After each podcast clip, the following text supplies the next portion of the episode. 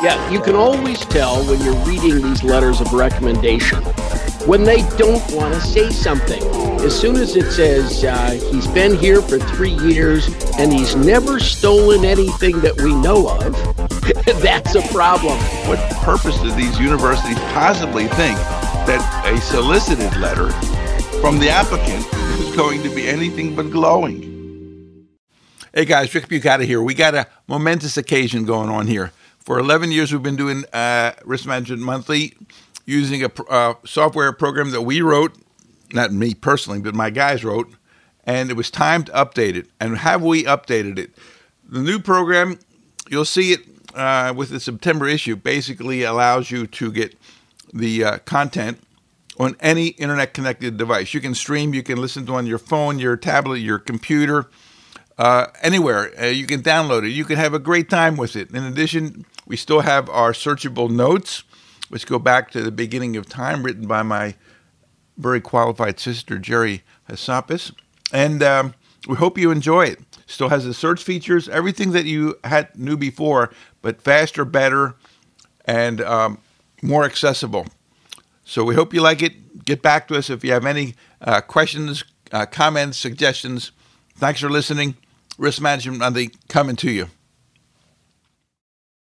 Hey guys, Rick Bukata, Greg Henry on the line for the September issue of Risk Management Monthly. Greg, welcome, welcome, welcome. I see you're in your Hawaii shirt.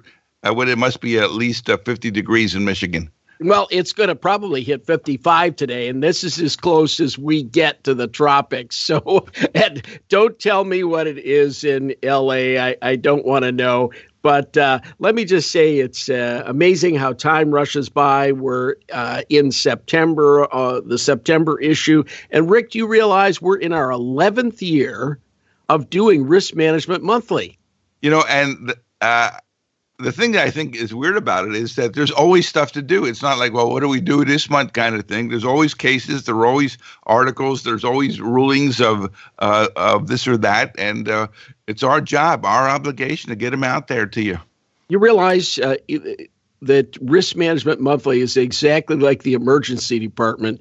That is if intelligence and common sense ever broke out, we'd have nothing to do. But there's a fat chance that that's going to happen. So we can we can continue on and talk about what we want. So uh, Rick, start us off with a great article. well, you know, I wanted to make one other point. When I thought about the uh, the ten years, it was like, well, is are the prior issues of this thing like old newspapers? And and the answer is no. There's stuff in that we did 10 years ago that is equally pertinent now. It's it's like it's not like it's that stuff is uh, passe. It doesn't apply anymore. That's not the case at all. So it, the idea of having this ever-growing monster of a database, um, is I think it's uh, I take a substantial amount of pride in it, and I know you do too. Oh, absolutely. And I, I can't picture that any residency training program would not have access to this database so that they can uh, help educate their uh, residents. There's a lot of good basic stuff here. And uh, in fact, I'm speaking at a residency tomorrow, Rick, and we're going to talk about medical legal issues and hopefully we'll have the residents' attention. Hey, listen, get them to, you know, I'll give you, a, you know, a 10% commission. You sell some of this, all right? I'll do that. Okay, let's Go get ahead. started. Uh, the first paper is entitled The Liability of a Glowing Reference. This is in the journal Anesthesia and Analgesia, which I know you all read.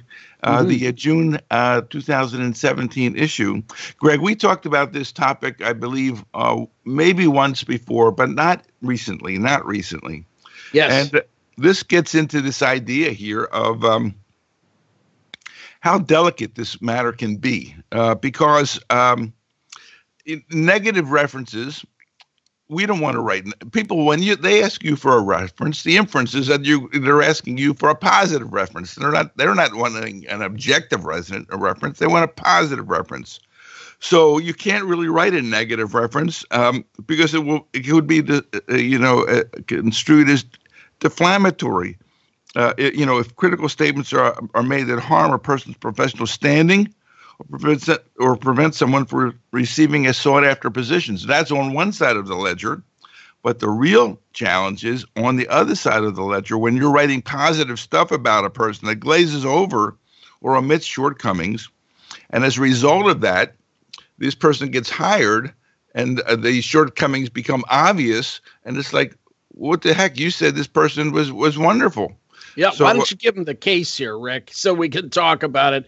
Because I think, um, well, I, I'm going to have a few opinions here. Go ahead. Well, uh, they, uh, uh, the anesthesiology case is the one that we talked about uh, many years ago. An anesthesiologist was known by the group to be diverting drugs and was found under the influence and was fired. Failure by the group and the hospital to note these substantial issues in multiple letters of reference resulted in him being hired by another group.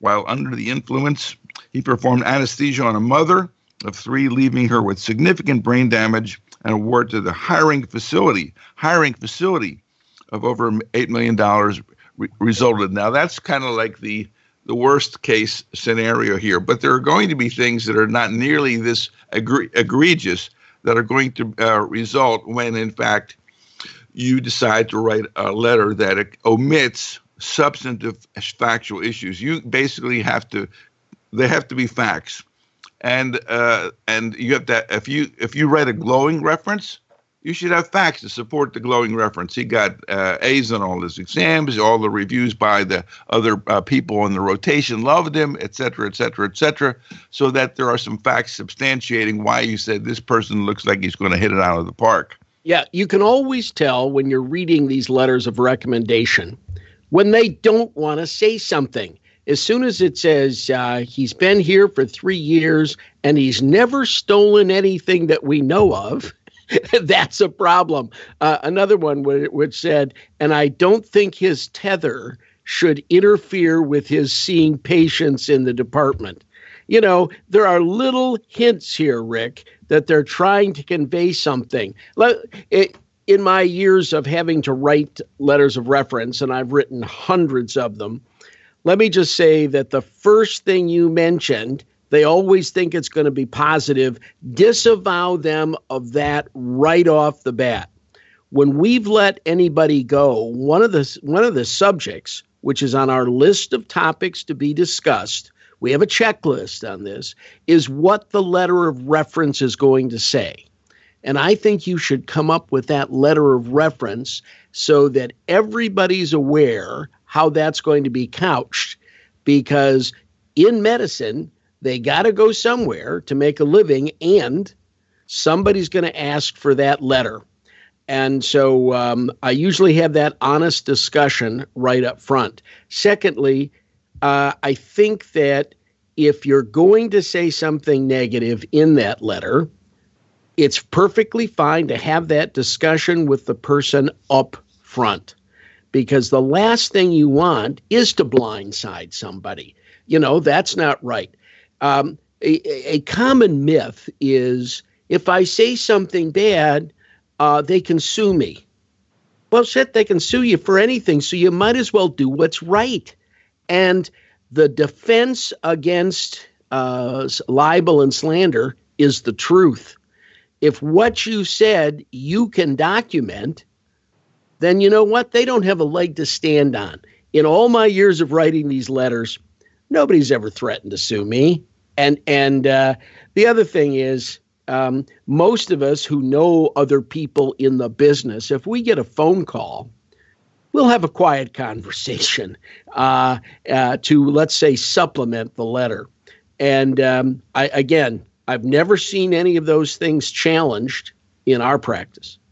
Well, a couple things you mentioned is um, first of all, you have the option to say no when somebody asks you to write a reference, but that is not without its potential cost. In that, if you are in a residency situation and you're a faculty member and you say no to a resident, you have to remember that these residents get to evaluate you.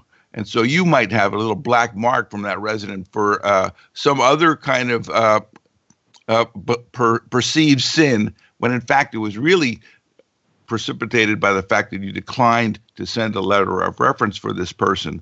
So they attack you from some other way. The other thing is what you mentioned is kind of making being wishy washy and hoping for the phone call.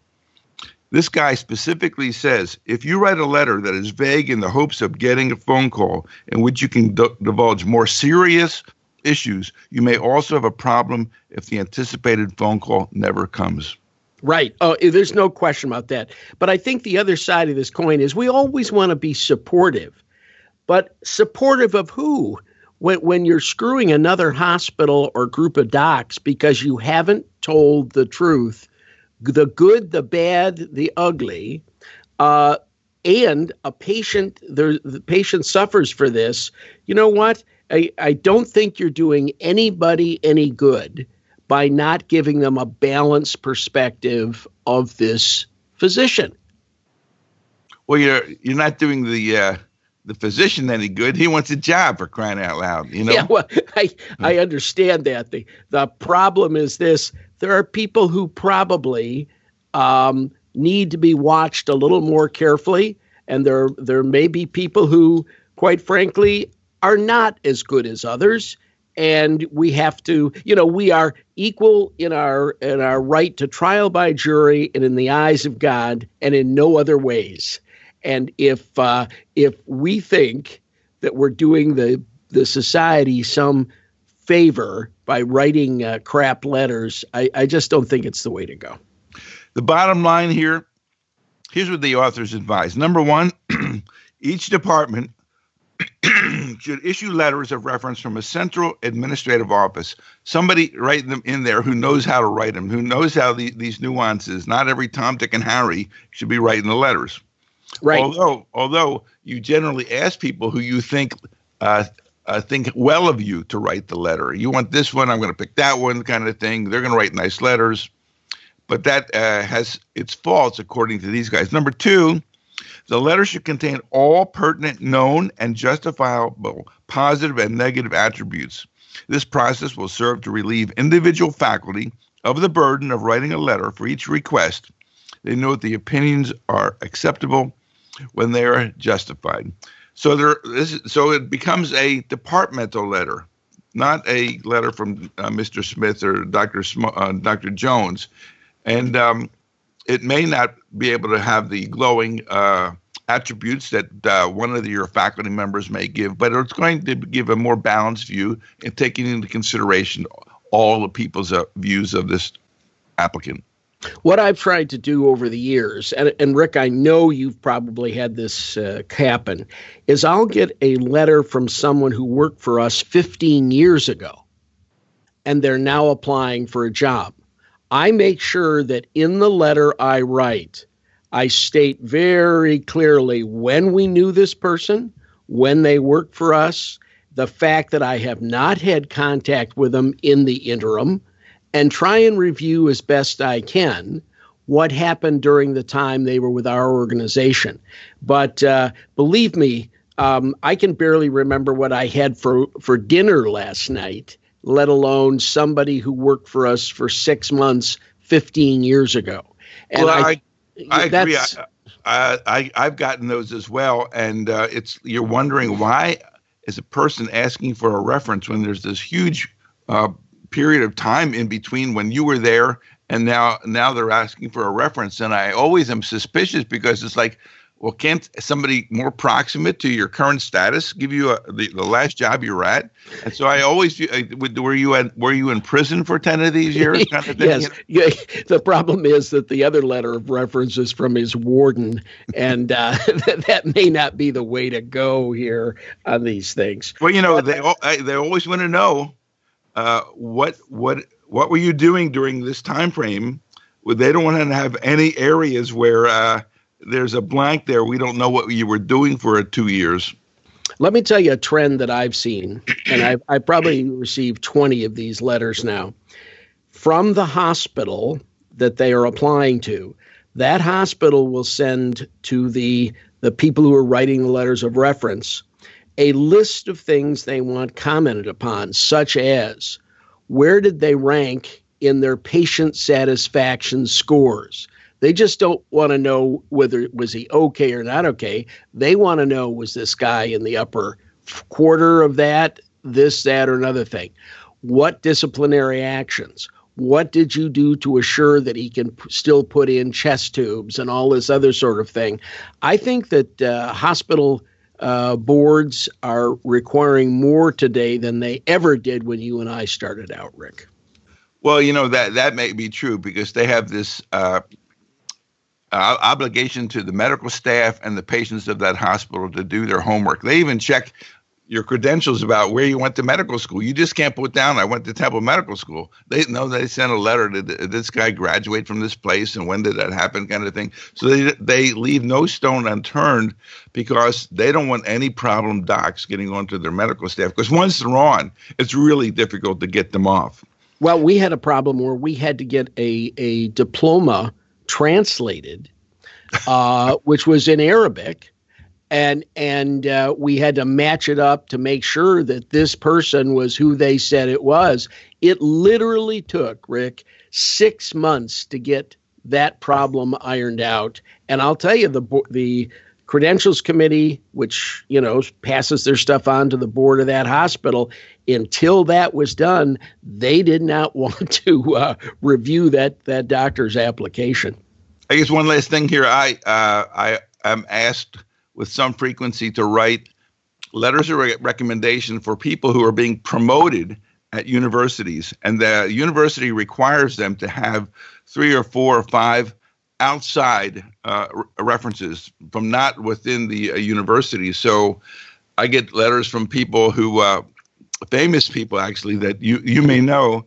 and I've written letters for as well. Exactly. And you know, it's kind of weird they get to pick the person who's writing this letter. Well, you're not going to be requesting a letter. Say, you know, Frank, I'm getting a, I'm, I'm up for a promotion. Will you write me a nice letter? Of course you do. It's like, what what purpose do these universities possibly think that a solicited letter from the applicant is going to be anything but glowing for crying out loud. Exactly. I, I, have no reason why we write these things. It's so easy when it's somebody I teach with um, in the EMA program or for ASAP, something like that. Uh, or I've reviewed their their written materials, that sort of thing. But uh, you're right. You wouldn't ask somebody to write a letter in those cases who couldn't basically say you're the greatest doctor who ever lived. Okay, Greg, we get a uh, Mike Ritter sent us a Horty Springer uh, EMTALA case. Yes. So, EMTALA, we're back in EMTALA. In fact, we have several things to comment on in EMTALA uh, this month.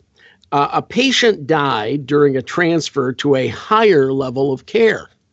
Well, in general, there are going to be situations at hospitals, and particularly nowadays, where certain uh, services are closing at various hospitals, uh, where you have to transfer to a higher level care. The allegation of the family was that there was no continuous monitoring as required by the hospital's policy. But it's but the hospital got off on this uh, assertion. Uh, that wasn't that wasn't what uh, they say happened. But the family also asserted that the physician failed to provide adequate documentation in this record.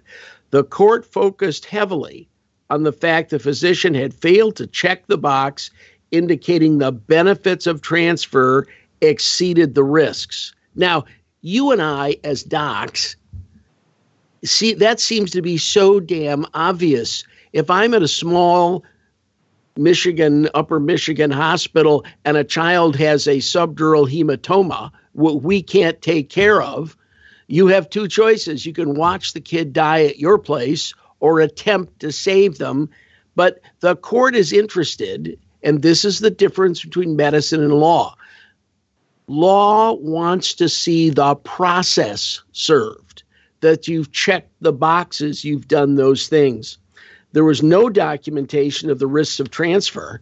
Well, all you got to say is, yeah, you could do worse and die if you stay here. Uh, the court agreed with the family and allowed the case to proceed to a jury trial which to me drives me crazy, Rick. It doesn't make any sense to me, but I think there's a bottom line here, and that is the transfer form, which we all have at our place, has those boxes. Check them. Tell the family why they're being transferred. the risks of going and not going. That's what we need to do because the, the law wants the process, not necessarily the outcome. Yeah, sure. If this uh, person uh, is sick enough, uh, they, they had their leg chopped off, and we're agreeing to do a transfer because we can't f- fix it here. This is a, a res ipsa loquitur. The facts speak for themselves in that just because I didn't check this box for crying out loud, I was so upset with this trying to get this person out of here that I'm sorry I missed the box kind of yeah. thing. Of course, it was obvious that this person needed to be transferred, but they're looking at the technicalities here, and we know that the EMTALA paperwork is sacrosanct, sacrosanct. Yep, uh, it, and I'm so happy as a good altar boy you used that little Latin phrase in there. It made my heart just uh, jump with joy. But that's right. The the thing speaks for itself. And so if you've got a box, check it. Uh, and and uh, if you haven't done it, you better have a reason why you haven't done it. And I think this should be a warning to all of us that sometimes it's not the medicine; it's other things. By the way, we have uh, speaking of EMTALA, how many individual physicians have paid money? Individual physicians have paid money as a result of violations between 2002 and 2015.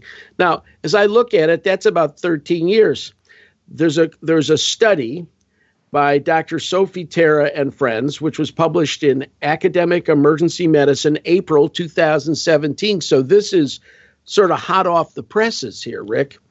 Of the 196 civil monetary penalty settlements, 188 were leveled against facilities.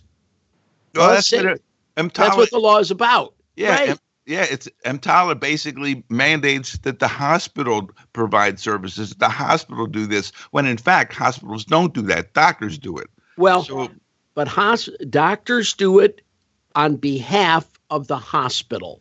And so hospitals would be wise to make sure that their system works. What was interesting is uh, there were eight uh, uh, payments, settlements against individual physicians and here's the sweetness of this seven were on call physicians, seven of the eight who didn't come in or show up when they were was called by the emergency doc. Oh my God, heart soars like hawk. It really does. I would really like to paste this article on the forehead of a certain number of jerks in my house who say, well, you know, I don't have to do this. I don't have to come in. Yeah, eat this, fool. Uh, and, and I love the fact that I, I think in their study, there was only one emergency doctor who had to pay something, and it wasn't very much as, well, as an individual. Well, my contention is if had this person been a subscriber, there wouldn't even be one uh, doctor in this list. You know, this guy screwed up the uh, the, the stats here. You yeah. know, it's really uh, really remarkable that over all of this time and all of this fear and all of this chest beating, 2002 to 2015, we're talking about eight uh, eight doctors for crying out loud, and you could have intuited that most of them are going to be these jerks who won't come in.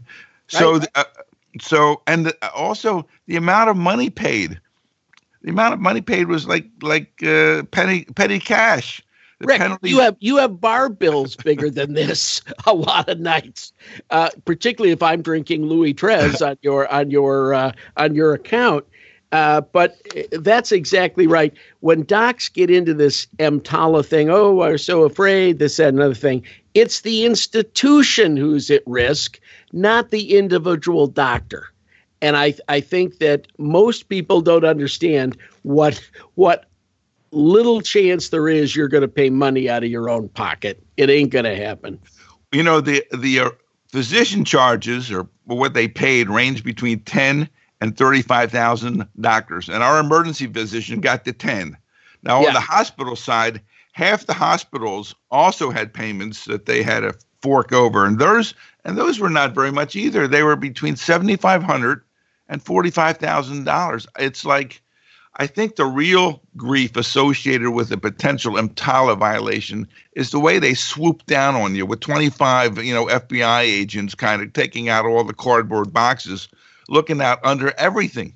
Rick, it's not the money in the fine, it's the delay of payment, and they can suspend the hospital's participation in Medicare, Medicaid, all those sorts of things, so that the hospital has collection problems for the next six months. Hospitals are like any other business. You got to be continuously bringing in cash. Uh, and that's the real danger here. It's not the fine. It's it's all of the rigmarole you go through and delays in payment. But um, uh, it's good to straighten everybody out on how much has actually been paid by emergency docs, and it's unbelievably low amounts of money. One doctor for crying out loud. One one doctor in 13 doctor. years. Yeah, uh, we we can write this one off. All right.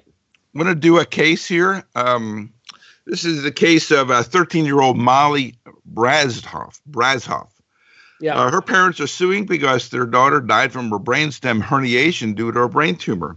You know, it's kind of hard to conceive that uh, a brain tumor would go that long and not get recognized.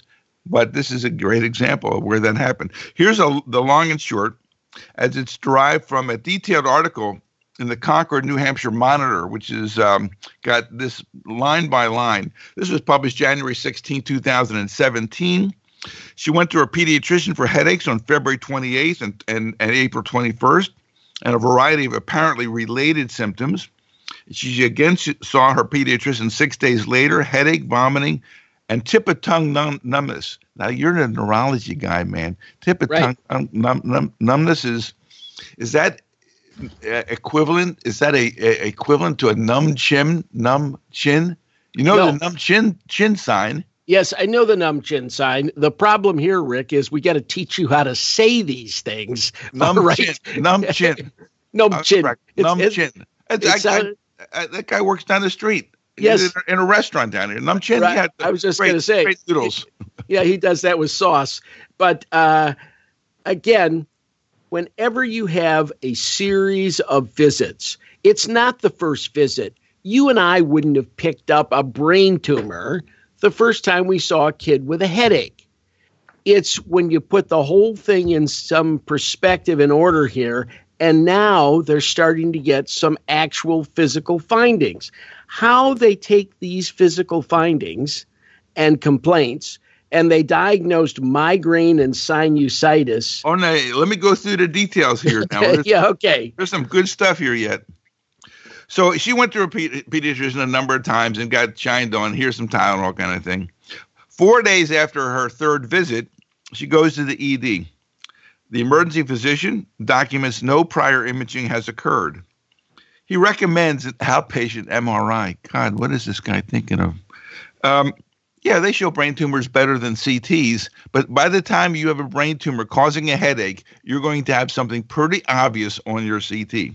But in any case, in the ER, she became lethargic and did not follow commands on reevaluation. She was evaluated by a pediatrician Again, no response to verbal commands. This was attributed to medication and lack of sleep. She was advised to be further observed uh, with the advice to discharge the patient if her medical status cleared. That was the pediatrician had to say. The emergency physician signs over care to another doctor. So here we got to pass on. Let's throw that into the mix here. And if you're a plaintiff's attorney, now you got two emergency docs you can sue, double the amount of money. This is good. Go ahead, Rick. Um, she's noted not uh, to be walking with substantial assistance going to the bathroom. In fact, there was a person on either arm, and it's not clear that she was even walking in, in this vertical position. She walked with her eyes closed. The pediatrician admits the patient for more observation. Notes there, quote, catch this, appeared to be a behavioral component to her somnolence and ordered pain medicines and IV fluids. Behavioral mm-hmm. component. As soon as you they're okay, you know they think that she's whacking, uh, that she's faking this stuff here, kind of thing. And and Rick, if you read the stuff, I if it was your kid, your little kid who went down the tubes, and now you have a doc who's saying, you know, I think she's nuts. Oh, uh, that's it. That's inflammatory. That's, that's inflammatory. That's the coup de grace. It's right if you want to make families unhappy, uh, you say, well, she's just a little nuts. Uh, and and that that's bad. The other thing is, uh, whenever you have to insert a Foley catheter into a kid, she's just faking it. She's just faking it, right? Oh my God. They did do, they did, however, isn't it correct? They did do a CT scan or something which showed the tumor, right? Yeah, they did a Foley catheter, uh, and she arrested during the Foley catheter. Sometimes just prior to that, emergency CT showed a large brain tumor. She was transferred to a tertiary center, where she was brain dead two days later. And uh, this, you know, this has a lot of the lessons that we've talked about ad nauseum. Well, but of- but the other side of that is, if you and I had been the doctor there, no matter how smart we were or when we got the CT scan She's compressing her spinal cord with a tumor. Whether we could have saved it, had a different outcome or not, is is probably a debate. What isn't a debate is the family was not handled well in this case. Just not handled well. Well, you know, the other thing is is um, why why would a doctor say, well, we need to get an MRI unless it was immediately available. We're going to get it on next Tuesday after this multiple visits to a doctor kind of thing for headaches and um, and positive physical findings. I mean, when you think about it, uh, this isn't most headaches. Most headaches have no physical findings. This one had physical findings, and so you got to do something. You know, the other thing I, I think that is uh, uh, operant here is we sometimes have a too low a threshold for doing CTs in headache patients. I mean, I'm looking at some literature that basically saying 60% of ER headaches are getting uh, CT these days. And I think that on the other end of the coin, it's like, well, I'm CTing her because I want to make sure that, you know, I'm a little concerned that she doesn't have a brain tumor. I can tell you that if she has a brain tumor, she'll be going to another doctor within the next week or so because the headaches are still there.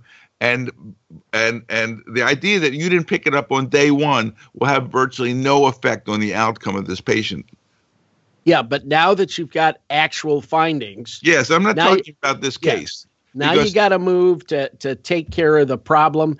But by the way we as physicians uh, tend to modify symptoms not only in other patients but in ourselves I have a very close friend, great physician, big names, all that kind of stuff. He's telling me, oh, you know, I think I've got a prostate problem. I've got this or that. My God, he's got he he has a, a meningioma in his head, uh, which he denied essentially all these uh, symptoms and findings on himself uh, until the point he couldn't pee or he was having overflow incontinence, could barely walk, and his and his mentation was going downhill. And so it, it, doctors doctors are no different than any other humans. We can minimize symptoms um, anytime we want. No, I understand that, but um, my plea is to not do a lot of CTs because you're concerned about finding a brain tumor in this kid nope. or this person who has a headache.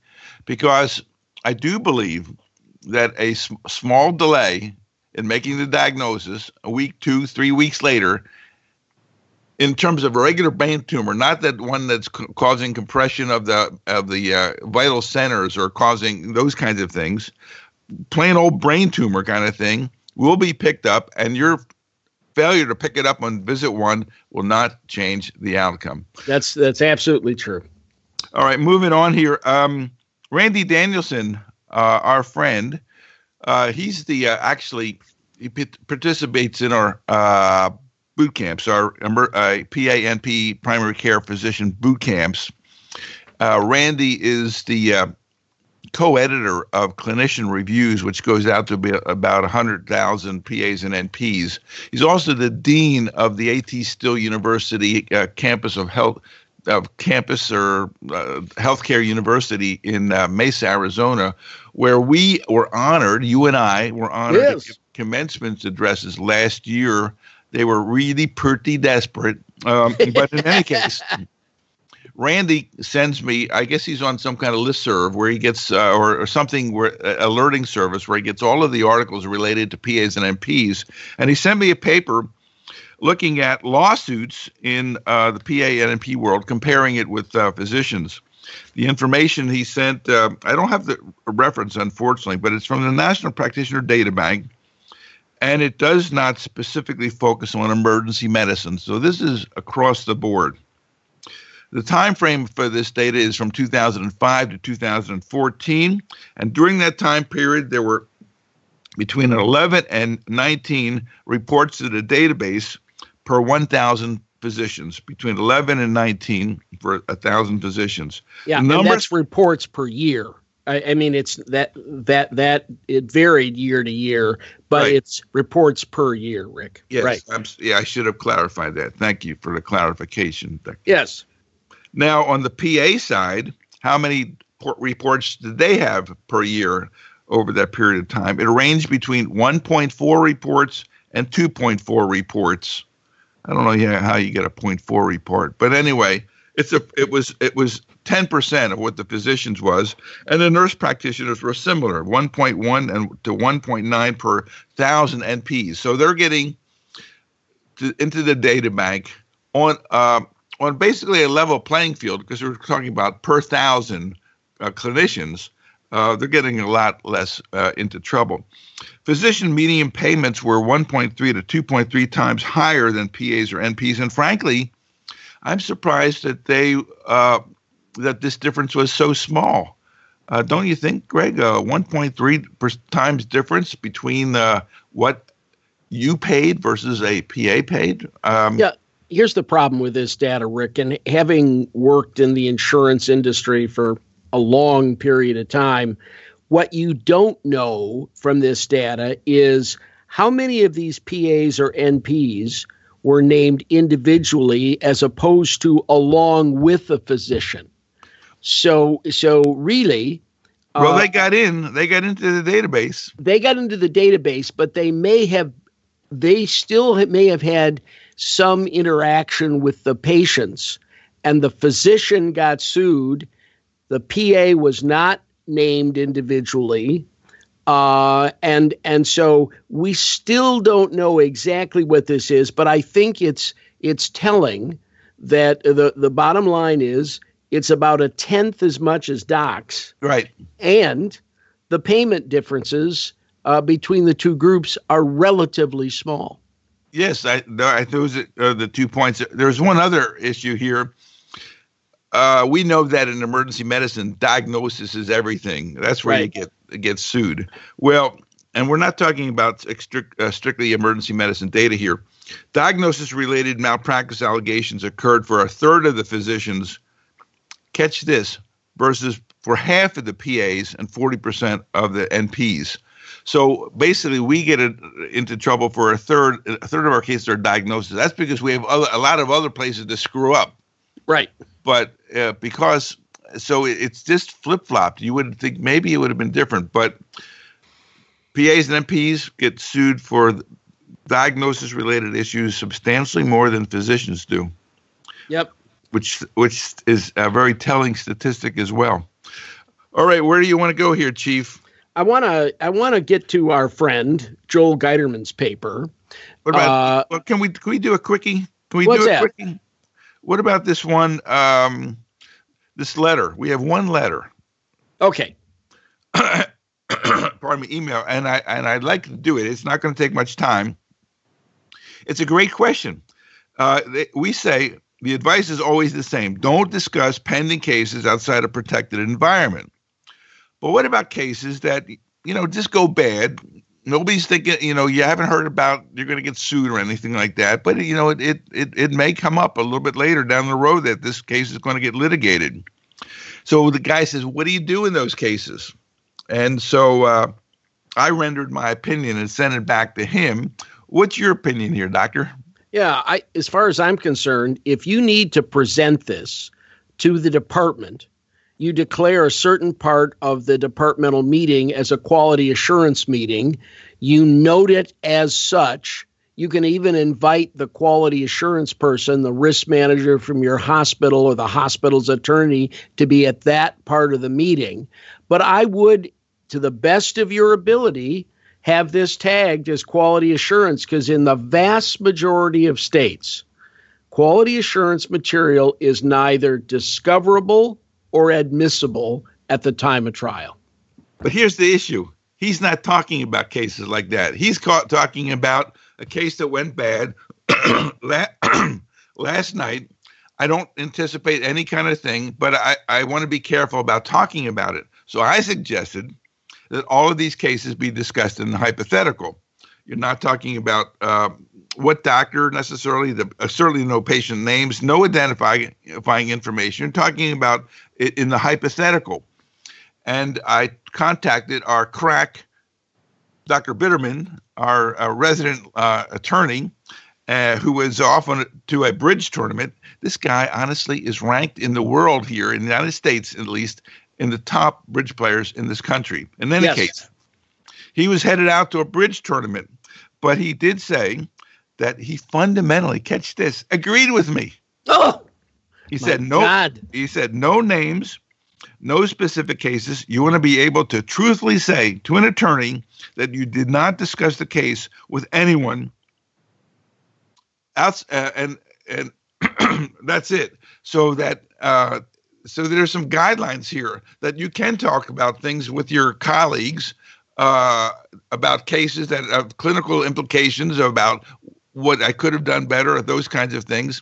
But it has to be very generic. What would you do in a case of? You yes. know, that kind of thing. Yeah, it better be very generic.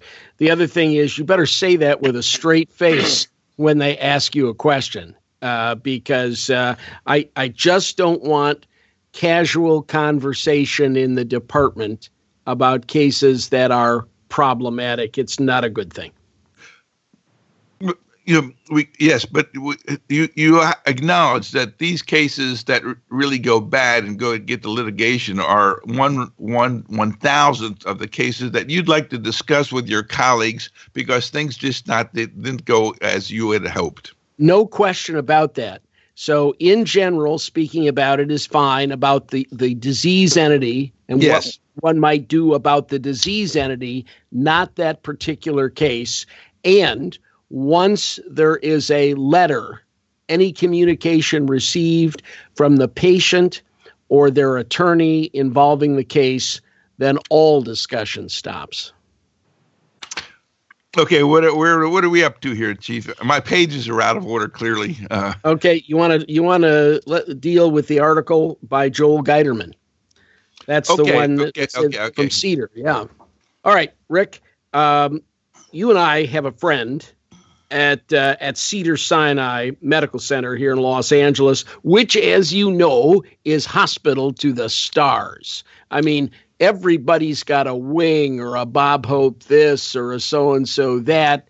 This is where the beautiful people go for care. And the director of the emergency department there, uh, Joel Geiderman, and Joel's been there forever. Um, and Joel has taken it upon himself to be interested in the ethical aspects of medical care. He was the first one to object to all these reality shows being in ERs. And it wasn't just in Los Angeles, because certainly they've done it at Vanderbilt, they've done it a lot of places. And uh, basically, he said, you know, we should not be videotaping live, real patients in emergency departments and then afterwards asking to get their permission to use this on TV. We've gone ahead, we've made a record, we've got their information you know, really, um, we need to be protecting patient privacy better than this. And uh, people should understand that HIPAA violations take place, and it can cost the um, the institution 1.5 million dollars. Well, listen, can I interrupt here because uh, uh, yeah. we used to have it at um, USC in the what they call the um, the uh, it was the trauma area. Right. And they had a wall uh, in the trauma area where they had all of the cabinets, but the wall did not go to the ceiling so that people could stand on the other side of that wall and look over the top of that wall, and you would and there would be a, tra- a trauma case or a severe illness case come in, and there would be 15 people looking at this patient. We're not sure who those people were necessarily, and they also had a time when they would video the patients just as they came in with the idea that it was for medical training and quality assurance kinds of things. Again, without really any uh, uh, consent whatsoever. All of that, all of that has gone away because of uh, legal concerns fo- focusing on privacy. Well, absolutely. I mean, nobody nobody asked for any of this to take place.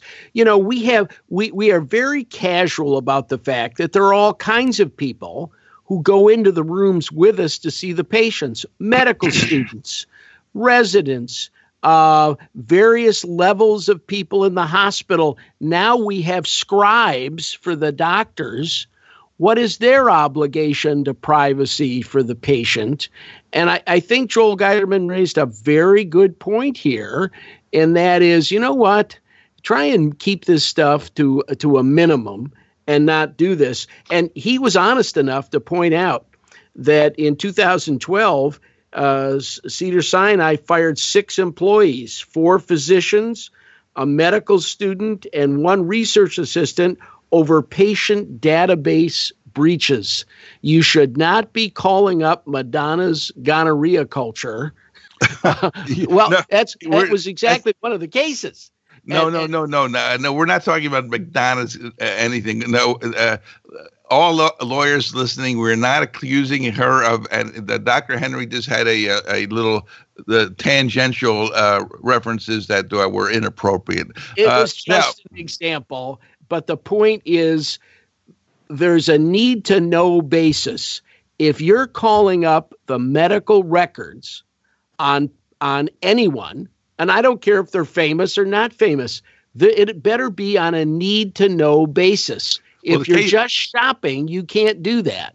The cases that uh, were noted in 2012 at uh, Cedar Sinai involved, now nobody acknowledged this because this would have even violated privacy even more, uh, but it was speculated that it involved uh, the uh, a delivery by a world famous, world famous personality, Kim Kardashian. Yes. and all 14 records were violated uh, in in that in that process, and uh, they all did kind of nasty things. They were giving each other passwords to you know sharing passwords and and and the like. Um, but UCLA, honestly, is not without sin. That's the other crosstown rival in terms of you talk another hospital where there's a lot of celebrities go. It's UCLA, right. and both these hospitals are really in close proximity. In 2003, Dr. Huping Zhao, Dr. Zhao was fired and anticipated and and and and he was really kind of pissed off and so there was some anticipated retaliation in which he accessed uh, about 230 medical records uh, in the hospital. And it turns out they caught him before that these records were able to be released to, uh, to uh, the newspapers and the and the Star News and, and the National Enquirer. But the fact of the matter is, is he is the first doctor to uh, go to jail for violation of privacy. He was uh, he was get he got a whopping twenty five hundred dollar fine. He got four months uh, in jail. Uh, other stars at UCLA. Farrah Fawcett, Maria Shriver, Britney Spears, George Clooney's uh, medical uh, was in a, mo- a, motorcycle accident.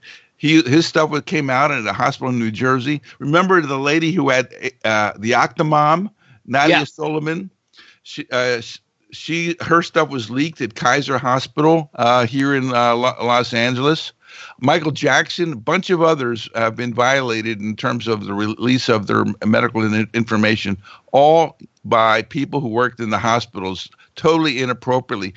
You know, when I was researching this, I also came around uh, across another more, even more recent, more recent uh, example. April 2021, uh, April 21st, 2016. This is in the uh, New York Times.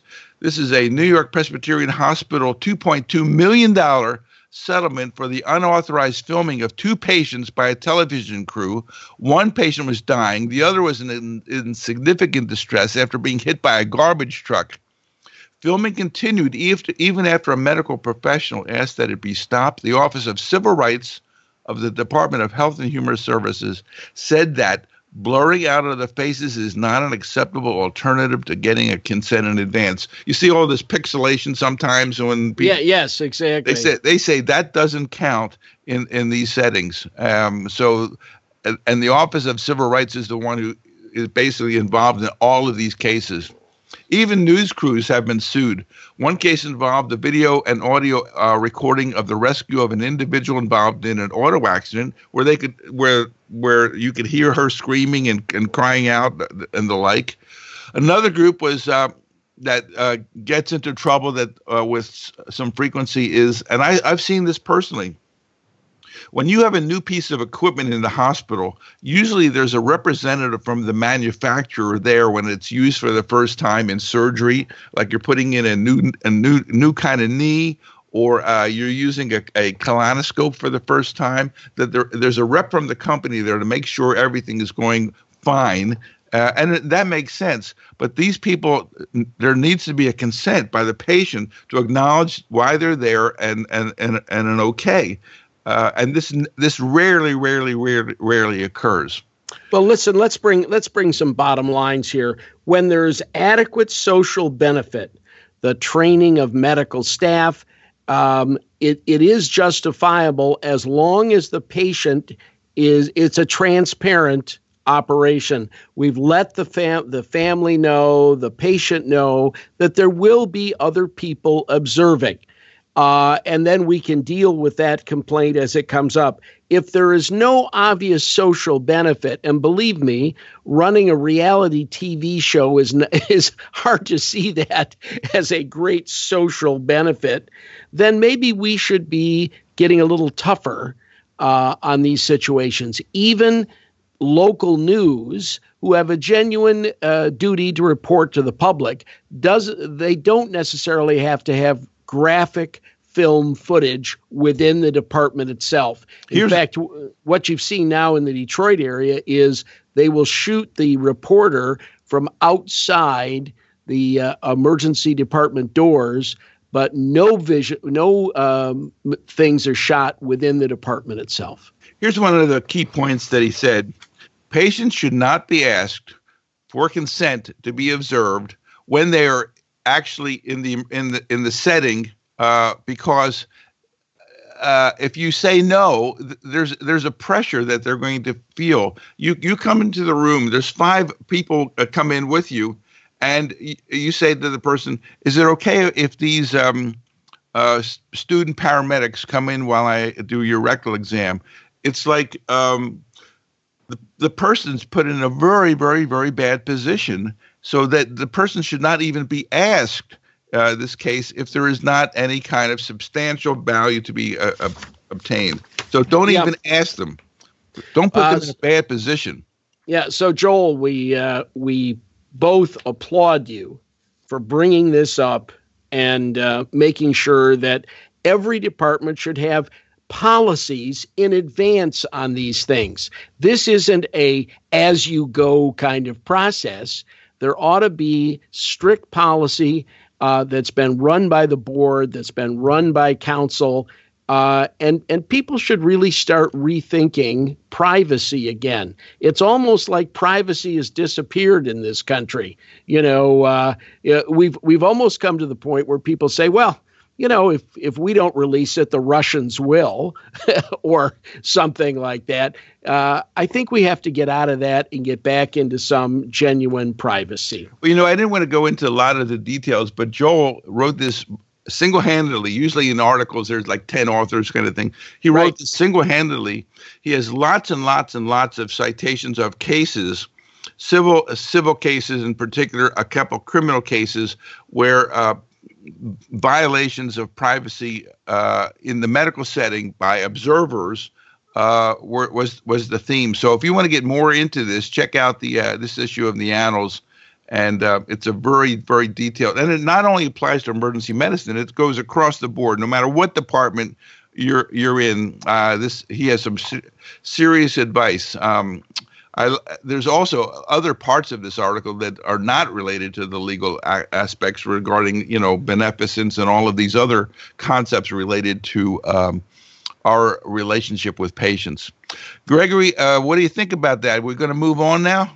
Yeah, we're going to move on, and I what I want to do is thank one of our um, one of our listeners who will remain anonymous, who basically writes in and says the Ohio uh, Department of Health is suing the manufact several different manufacturers of opiate medications uh, for the fact that they have been misleading to the medical community as to the addictive properties of their medication. Now, I don't know exactly how they were misleading. You and I, since we started medicine, realized that opiate derivatives have, have certain problems associated with them.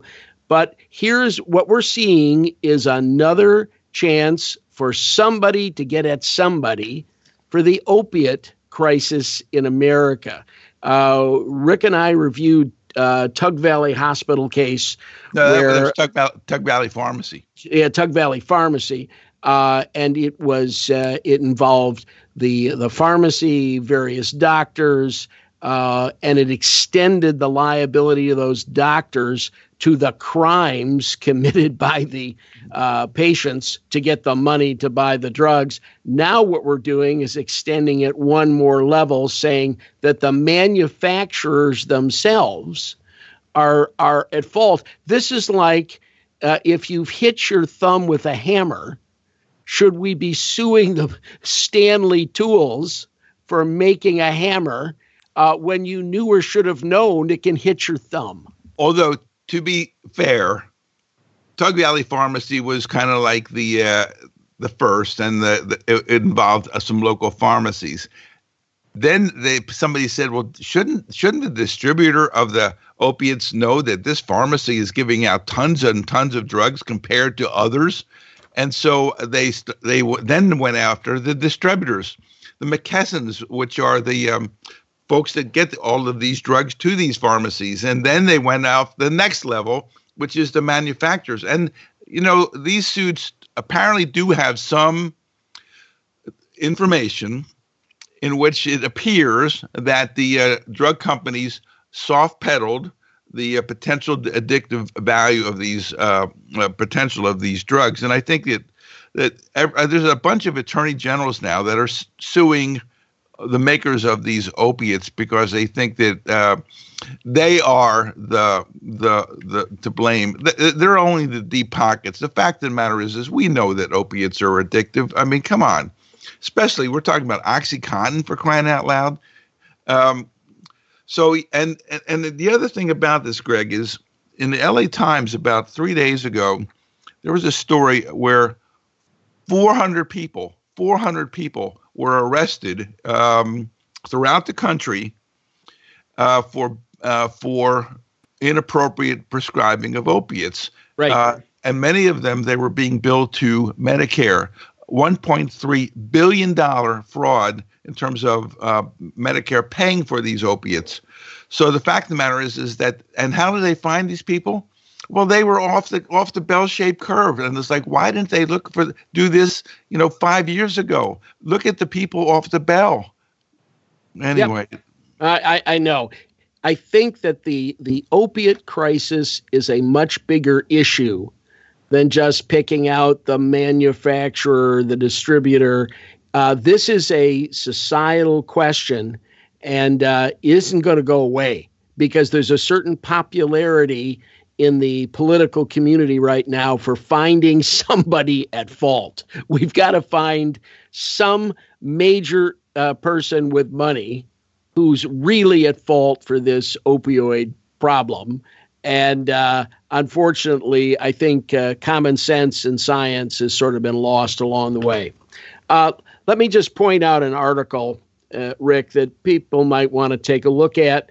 This is by Jeffrey Gold who's a professor of medicine at uh, Oregon Health Science University, and he writes. He wrote in the uh, in the Michigan Medicine, uh, July August 2017 issue, uh, he wrote about how medical scribes are trained and are used, and the fact that, that this varies tremendously as to what's out there, what training they've had, what we expect them to do. And he did something very interesting in this article. And I think, by the way, this has been reproduced in a lot of state uh, medical journals.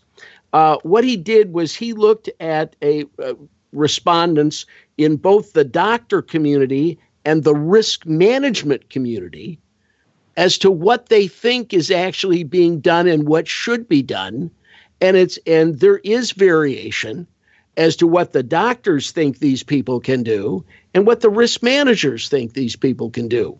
Now, in general, maybe it's a 10 to 15 to 20 percent shift in the groups, but there ought to be some consistency in policy in your hospital so that people know what's happening at any point in time. Um, I think we're living through, and, and the problem is when you're living through changes in history, you never notice it. But the workforce changes, whether it be PAs, NPs, techs. Um, we're seeing huge changes in what's going to happen in, in the healthcare uh, provision. Uh, and this is just a part of it. I think scribes are here to stay. I think it improves the lives of a lot of patients. I don't think that there's any question that physicians hate spending time on the electronic health record. Uh, but uh, there are risks that go along with this, and we at least ought to be honest enough to talk about it and not just every Tom, Dick, and Harry running his own school for scribes uh, as to what they, they should do with this information. Well, we know there's very specific information that scribes can and cannot put down on the record related to patients who are going to be uh, billed by Medicare. Uh, you know, they can't put down history of present illness. Uh, they can't put down um, uh, the chief complaint. There's also other things that they they can and cannot do, and to a certain extent, this is uh, uh, variable to the to and based on the um, regional Medicare biller has uh, some say in what scribes can and cannot do. And m- my friend uh, Kevin Klauer, who's with Team Health, basically has because they have so many hospitals around the country, they basically have determined that in in it is best to take the conservative uh, point of view about what scribes do rather than the liberal point of view.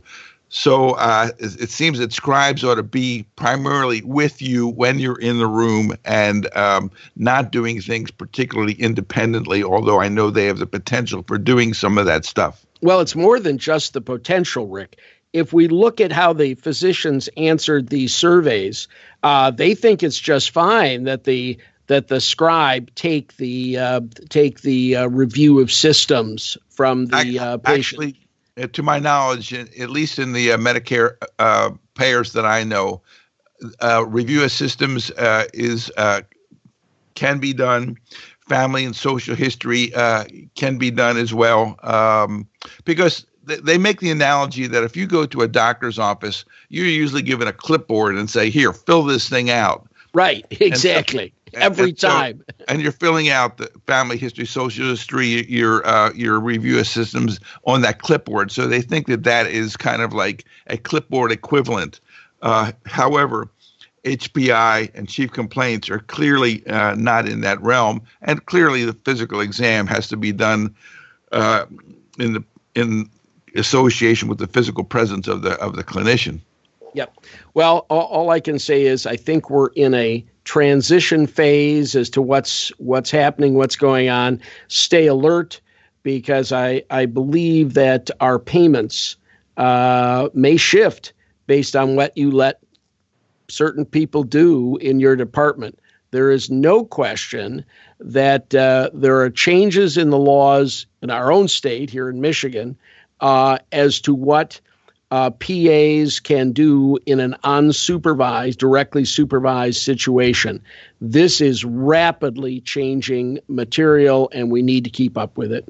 Yeah, actually, if you want to follow the uh, this, you're right. The particularly in the world of NPs because they have the uh, potential to be independently um, seeing patients, and uh, there's a big push, state by state by state, to expand their ability to see patients more or less on their own basically. They can start a clinic. They can have in fact they could probably start their own uh, urgent care centers and no physician um, being involved. And there's also a push now to do something similarly on the pa side. Yes technically pas can't prescribe. However there's a, a, a push to give more and more and more latitude about what they can do. Uh, here in michigan the uh, pas have recently won um, a a bill uh, at the state legislature which allows them to go into practice, and the term uh, of art is in association with a physician. Now, do you know exactly what that means, Rick? No, but I'm sure nobody else does. Defined. Yes, it's going to be defined with the first set of uh, laws and suits that come up. But basically, what this says according to the PA Association here in Michigan, what is being said is they can run a practice just like the NPs. They can have sign scripts sitting right there. They can do all kinds of things. And this in association uh, is yet to be defined. Does that mean they have to over read one hundredth of their charts, a thousandth of their charts?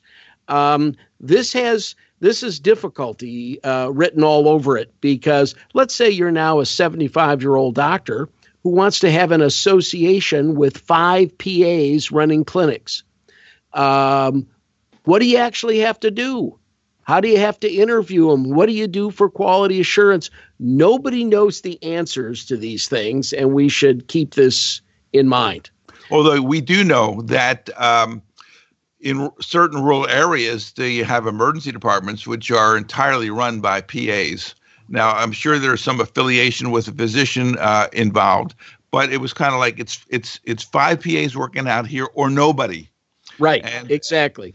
And uh, we acknowledge now that about a third, about a third of emergency department patients are uh, are seen by uh, PAs and NPs. Something that 10 years ago was would you you would have never ever ever conceived of. So things are rapidly changing that is for sure. And i think in many ways definitely for the better.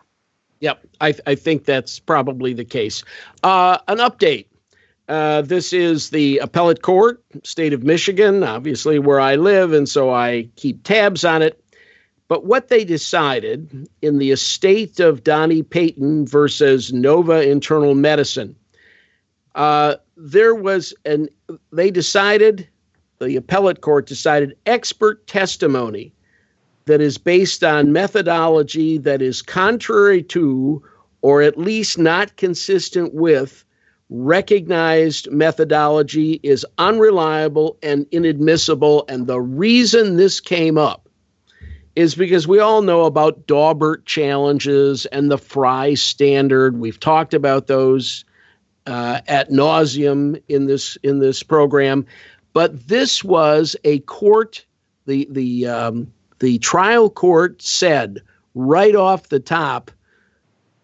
Defense said, uh, you know, this expert they've got, he's full of crap, and nobody believes him. And we ought to have a show cause hearing that says uh, he's got to show the science. This is before there's ever a trial. This is before there's depositions. This is before there's anything. So they had this show cause uh, meeting. The doctor uh, could not supply literature or they could not supply other doctors to support his testimony. And so the trial court awarded um, a, a, uh, a summary disposition and kick the case out. Well, they appealed it to the appellate court, and the appellate court said, that's right. If there isn't some reasonable science here, we're not even going to let you start the case. We're not going to let the you make them run up bills And uh, after all, half the money in medical malpractice is spent in the process itself. It's not the payments, it's the process, Rick. Hey, speaking about the process, let's talk about the process of wait, making wine because uh, we are at wine of the month time, Chief. What do you have for us? Uh, I can't believe that we've already come this far, and I, I haven't gotten through any of my cases yet. But next month, next month, okay, we're going to um, Kerloo, K E R L O O Cellars, uh, and that's in Walla in the Walla Walla Valley of Washington. Now, again, they liked it so much they named it twice. But their 2016 Grenache Blanc is considered a high level white wine. Um, Parker gives it a 90, and this is 20 bucks a bottle, Rick. And he rates it along with some of the 60 and $70 a bottle wines. Kerloo Cellars the uh, Grenache Blanc. Uh, get some, drink it. I think you'll like it. Okay, that is the September issue of Risk Management Monthly. Greg and I will likely both be at the uh, ACEP Scientific Assembly in uh, October. If you see us, come over and say hello. Uh, would appreciate it. And uh, anything further, Gregory? No, I think we've uh, done our job. And this this issue, Rick, has had a lot of different uh, venues anyone who thinks that risk management uh, in emergency medicine just has to do with lawsuits, they're a long way from understanding what we do. Nobody interacts with the law like emergency medicine. Okay, over and out. Thanks much, Gregory. Talk with you next month. Bye.